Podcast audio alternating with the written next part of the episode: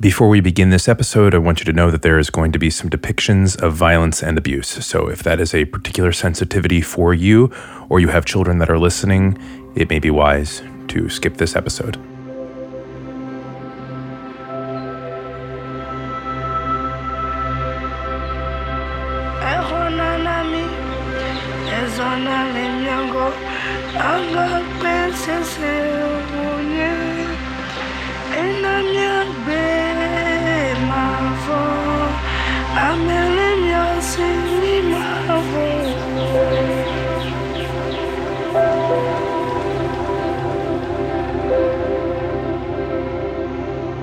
This is Esther, and for the next five episodes, it is my privilege to share her story with you. My name is Eddie Kaufholz, and this is The New Activist, a show that features conversations with activists and leaders who are tackling some of the world's biggest humanitarian issues from the front lines of injustice. And if you have ever listened to the show, first of all, thank you. But also, you know that our typical format is that every week we talk to a single guest about a single issue and we try to kind of wrap our minds around it. However, the story of Esther is not one that can simply be summed up in 45 minutes. Her story is complex. You see, Esther is a survivor, a survivor of slavery. There are over 40 million slaves in the world globally. Slavery is a multi billion dollar industry, and one in four victims of modern day slavery is a child. Esther is one of those children. And so earlier this summer, I went to Ghana, where she lives, and I talked to everyone I talked to her parents, I talked to her closest friends, I talked to Esther, and I talked with those who have differing opinions. And in all of these interviews, something became very apparent to me that this issue of modern day slavery is more complex than even I thought. And I work at IJM, but the complexity of what I heard and the assumptions that were challenged are something that I wanted to share with you because you care about the world and there is an unprecedented number of slaves in the world today. And if we're going to do something about this, if we are going to be a part of ending slavery together, it is important for us to understand the complexities so that we can be a part of the solution. A few programming notes about the show. First of all, there are going to be some thick accents, uh, Ghanaian accents to be specific. If you have a hard time understanding some of them, I would encourage you first to, to not quit. Just keep listening because your ears sort of get tuned to the accent. But also, I'm going to come into the show much more than I usually do and kind of walk us through all of the different people that we are speaking with. And I will explain some of the things that you may have missed along the way. And a second thing, just so you know, a lot of the names that you're going to hear are actually pseudonyms. I'm not going to come in and tell you every single time, but I can tell you this it is paramount to the work of IJM that we protect those we seek to serve. And so none of the identifying names or locations or features of our guests have been revealed in order to protect them and allow us to hear more of their story without exposing them to undue harm. And with that, I invite you to come with me to Ghana a place that I love a great deal with people who are incredibly kind, food that is wonderful, and a culture that is lovely and loving. And while we are going to be talking about some of the complexities of slavery in Ghana, it's just dishonoring to the place and the people, and really to Esther's future to not talk about what is wonderful about this place. And so, to start us off, Bishop Hilliard. You will hear a lot more from the bishop in future weeks, but I will say for now that he is someone who has churches all over the Ghana region and loves his homeland a great deal. The Ghanaians are loving people. They're loving people and caring, uh, and a sense of community.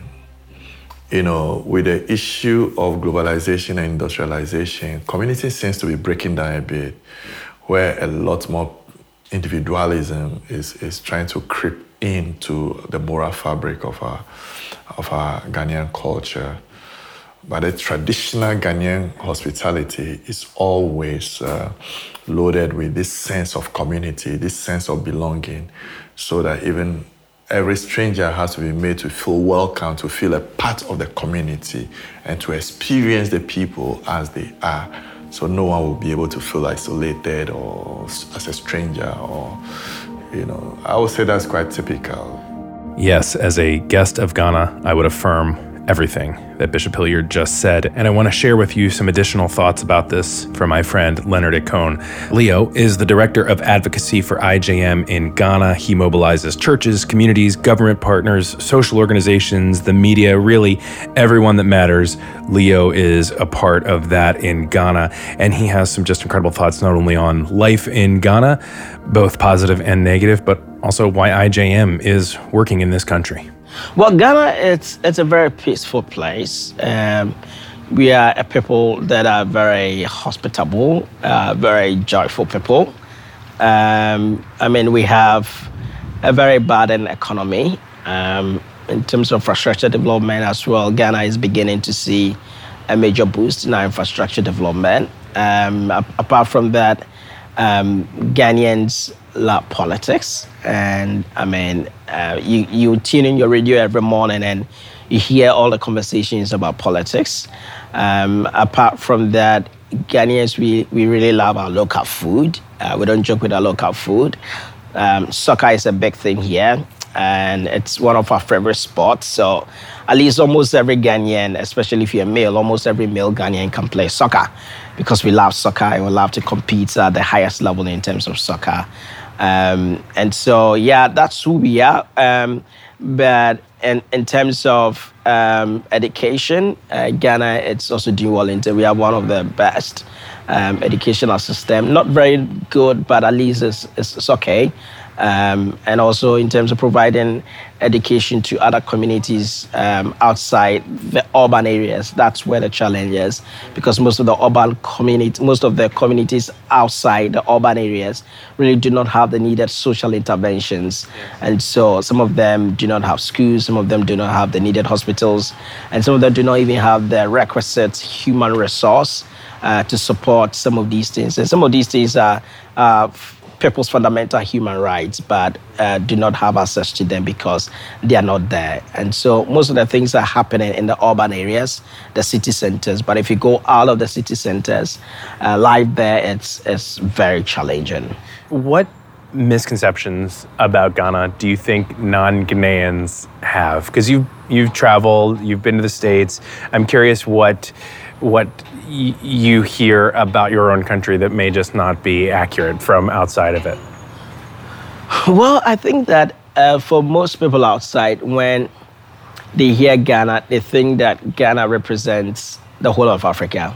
I've had that experience where people say, when you say Ghana, people think Ghana represents the whole of Africa. And the others that when you mention Ghana, we're asking where is Ghana on the map, on the world globe map. I mean, people do not know where Ghana is located. Uh, the other thing is that people feel that Ghana is a very, uh, it's a place where there is law and order, and there's turbulence. Uh, because we've seen some turbulence in some of our neighboring countries, and so people are under the impression that it's not a peaceful place. Um, so those are some of the um, some of the myths I hear from people who have never been to Ghana and hear about Ghana. They feel Ghana is like a very remote and rural area um, in the world, but it's, it's, that's not the case. Ghana has great, great characteristics. Ghana has produced some of the best. Um, uh, people in the world like Kofi Annan, uh, who used to be the UN General uh, Secretary, and, and, Ghana has contributed enormously to uh, world peace, um, especially in African countries and even to some extent the Middle East. Uh, we've had Ghanaian soldiers go um, onto some of these missions to provide and help um, um, sort of uh, ascertain peace in some of these countries. Wow. I, am curious, uh, there is slavery, as you well know, everywhere in the world, including the United States. What made IJM um, decide that Ghana was a good place to come and begin to do its work?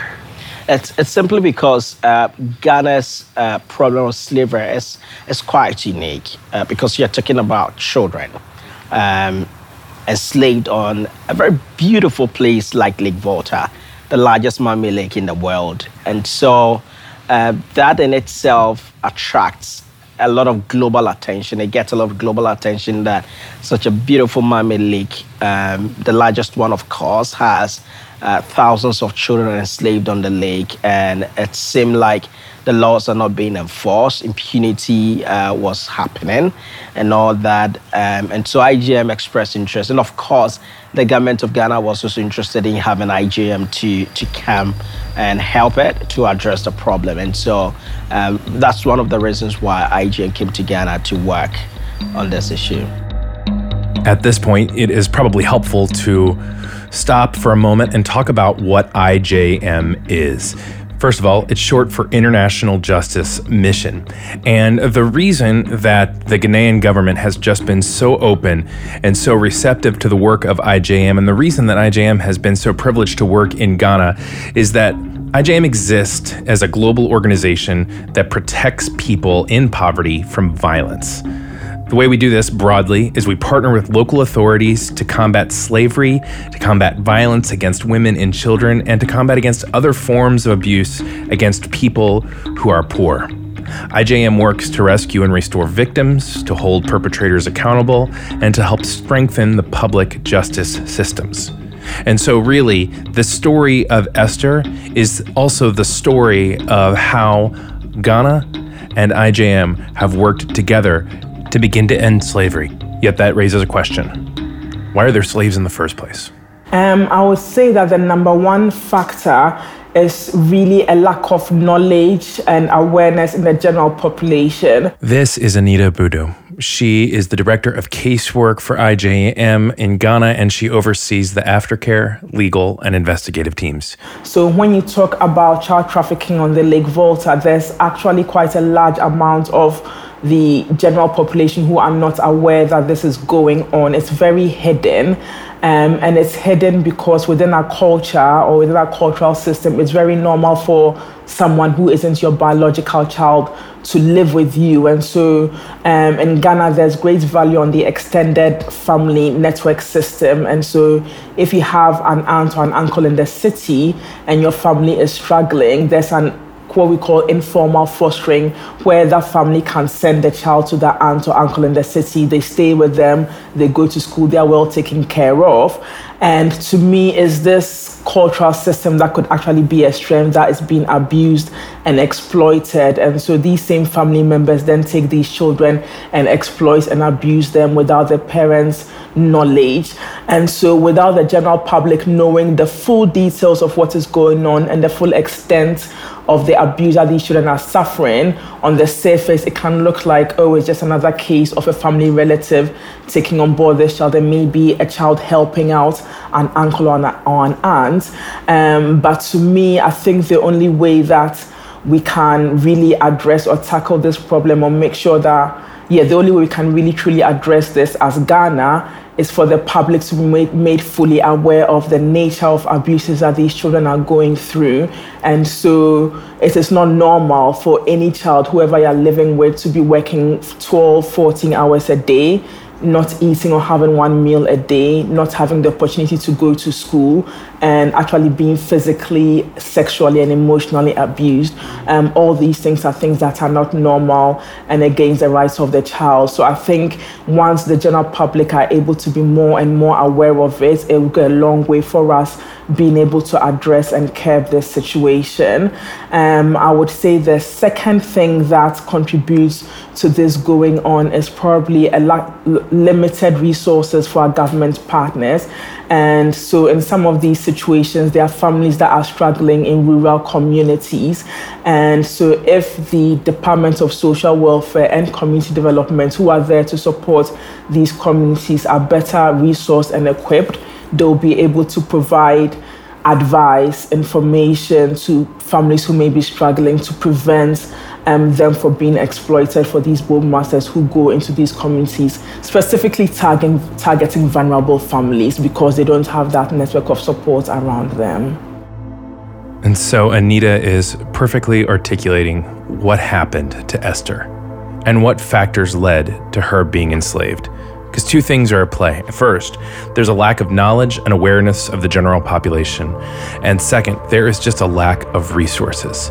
And those two things mixed together make families particularly vulnerable. So, next, I want to start to talk specifically about Esther's family and what happened. And I want to look at sort of the level of poverty that they are in so that we can begin to try, maybe just a little bit, to get a sense of where she came from, which would ultimately lead to where she was going. To paint a picture of what Esther's family looks like, I would like to introduce Perpetual. Perpetual is a caseworker in the Ghana office, but more salient to our conversation today, she is the person who knows Esther best in the entire world. She knows the ins and outs of her entire story, and we will spend a lot of time with her over the next five weeks. Here is Perpetual talking about families in Esther's region. So, um, normally you see a family uh, who should be able to have a certain level of life, like any normal family should have. Um, but uh, even sometimes their own family members would prevent them from having access to certain things that would make life a bit comfortable for them. For example, land, uh, property of their maybe husbands or children or whatever. And rather than allowing them space to enjoy those resources that kind of bring them some relief, especially if the husband should even die, for example. You see families, you, you see community people coming up to take uh, those basics from them, denying them the opportunity to have life. Um, they don't just take them, sometimes they are abused in the process, either physically, verbally, emotionally, they are abused and uh, broken along the line. So, um, even though they should be able to have a life, they should be able to live, they should be able to enjoy um, the little resource that they have and help their children grow up to become what they would have loved them to become. Uh, they don't have a choice than to stay down there and suffer the rest of their lives. So um, it could it could be anything, taking opportunities from them, abusing them. Uh, some are battered, really beaten to the extent that you can't even recognize them if you should meet them here. Yeah, That's gotta in the process. Yeah, sure. Because you walk into that and see that, don't you? Yeah, I do. How do you handle s- seeing that? It, it can be heartbreaking sometimes when you when you meet situations like that. Can we talk a little bit about just kind of go beat by beat through what you know of of her story and, and feel comfortable sharing? Um, because as you know, this is about telling her story and trying to understand really how God moves in the midst of her situation. So, um, what do you know about where where she grew up and what conditions were like when she was where she was born and where she grew up? Okay, so Esther was um, born in a small village um, the southern part of uh, Volta region. Um, she initially, from the stories she shared, she stayed with the parents, uh, but along the line, she had to stay with another woman um, to go to school. Um, and then the father one day had a visitor who happens to be a neighbor um, came around and asked that um, they wanted somebody to stay with some, someone else um, in a different community uh, to go to school, uh, whilst at the same time um, kind of helping them in a store after school um, to sell items. So um, the father agreed and gave, gave her out. Uh, actually, it was the father who took her um, to stay with this uh, uh, master. Um, but apparently, after they left, the stories turned different. It, it, the purpose was not for her to go to school, um, neither was it for her to stay and sell in a shop, but it was rather to work in the fishing industry. Do you believe that the father knew that she was going with her family or extended family? That's what the father claims. Here is Esther's father and her mother. Did you trust the people who you sent her with? mexɔ me nye ŋutɔ medawo gbɔ enɔwo gbɔ eɖɔ nu ʋu hafi gadzona gbɔna. okay he said yes and he visited them before over there so he trusted them. mara wo tso kuku ɖe ɖe gɔme ma nye nyi ma da kpɔ gake nye sisa le ke nye sisa tsɔ ma va gblɔ ne be wobe yewoame dzi na wova anɔ la yiyim ne ŋgɛ ka da wo ƒle masini nɔ gbɔ va yi dɔ ma ye ta ma ɖe asi ŋu ɖo. She said she, she has never been there before, But those that have been there before said it's a good place. When they stay there, with time, they will give them some sewing machine and other thing for them to go into vocation. That's why she allowed her to go. Again, perpetual. What do you think? I don't think it's the truth because um, everybody, I have done um, home assessment for about seven or eight of the clients that came from that area. And almost every family I visited uh, keeps referring to this woman, let me call her a middle woman, as their family relation. And as much as I know that in our context, we have this extended family system, but it, there's something that doesn't add up to make that woman a relation of everybody, every one of the children that were rescued. Even if you look at their locations in the town, uh, it can't be true that they are all related in that manner. Yeah. I know this is just speculation. Yeah. What, what, in your professional opinion, having seen this a lot, what do you think was happening actually in that moment? What were the father and mother thinking and doing in that moment? Yeah, so I, I feel that they were trying to cover up um, um, uh, something that didn't go well. They, they feel threatened. They don't know what the outcomes of their actions would be. So they needed to kind of um, defend their position. I hear this and I just become angry at the parents because how could they do this? And I imagine people listening to this right now would just be angry at the parents because how could anybody possibly give up? I mean, how old, how old was Esther at this point?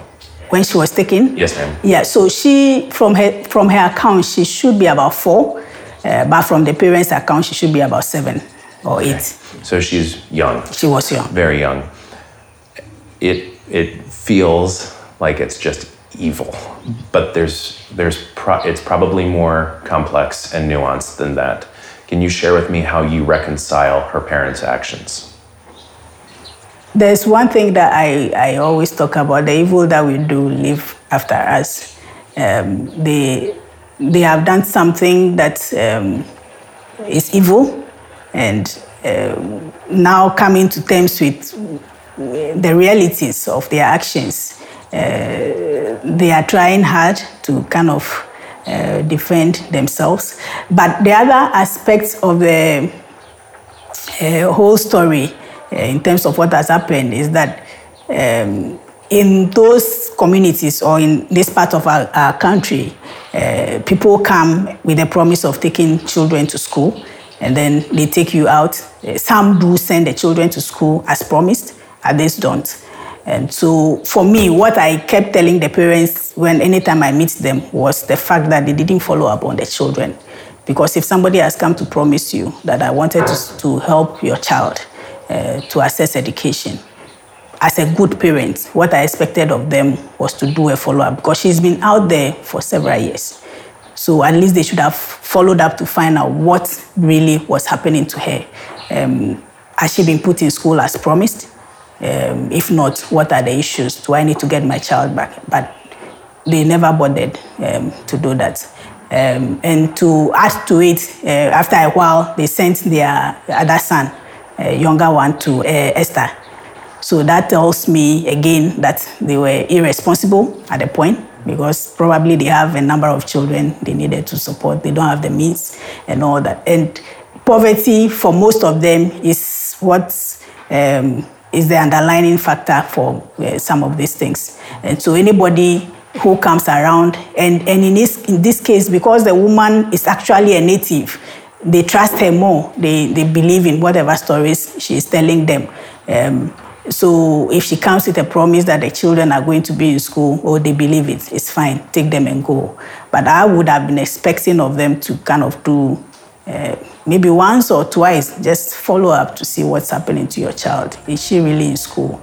Uh, what are the conditions? Or even place a, a call and check up on her. Uh, I would have been more comfortable with that rather than just leaving her to her own fate.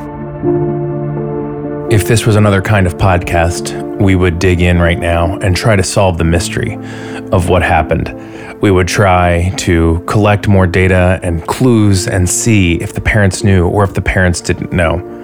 But the truth of the matter is, the work that we do at IJM is messy, and there are not always clear cut answers. But there is a clear cut problem, and that is that there was a child who was somewhere between the ages of four and seven years old who was taken from her home by somebody that the family thought they could trust. And Esther was forced to work in the fishing industry in Lake Volta. When we think about what Anita said, Esther's family was primed for this moment. They neither had the education of how to prevent this, nor did they have the means or the resources to not be victimized in the first place. And we hear what Perpetual said that she thinks that they had a sense that maybe they knew about it. And we hear what her parents say that they did not know and that they were sending their child to work at a very young age to learn a trade and to have a better life. I don't know what is true, but what is true is that something terrible has happened in Esther's family, which is what brings us to this place, where a little girl is on a boat on her way to work as a slave.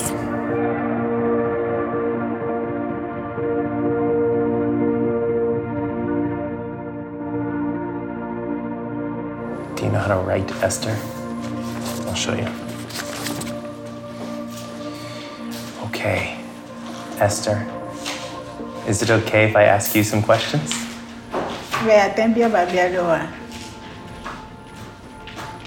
Yes, yes. And if there's anything I ask that you don't want to answer, it's okay. Maybe on your day, eh, you may not and do a room at be a door. A problem, Elio. Okay. Do you remember anything about when what it was like growing up there when you were very little? I remember my Amemule. Nana nobody. Akom uh Nana tate mama. So, whilst I was young, uh, my mother sent a message that one woman um, says one of his uh, brothers wants a girl to stay with them. Um, so they came, my father came for me together with some of my family members and brought me to the island. And that is everything Esther knows about her childhood. She was home, and then she wasn't. On the next episode of The New Activist, we're going to look at Esther's day to day life on the island, how she was able to somehow cope with enslavement and the realities of her lost childhood. The New Activist is presented by International Justice Mission. My hope is that as you listen to this story, you would be moved to leverage your life for Esther and for all of the children who are still on the lake. Please go to ijm.org forward slash rescue children, rescue dash children, to give and give generously. On behalf of my colleagues at IJM, as well as Esther, I am Eddie Kaufholz. Take care, friends.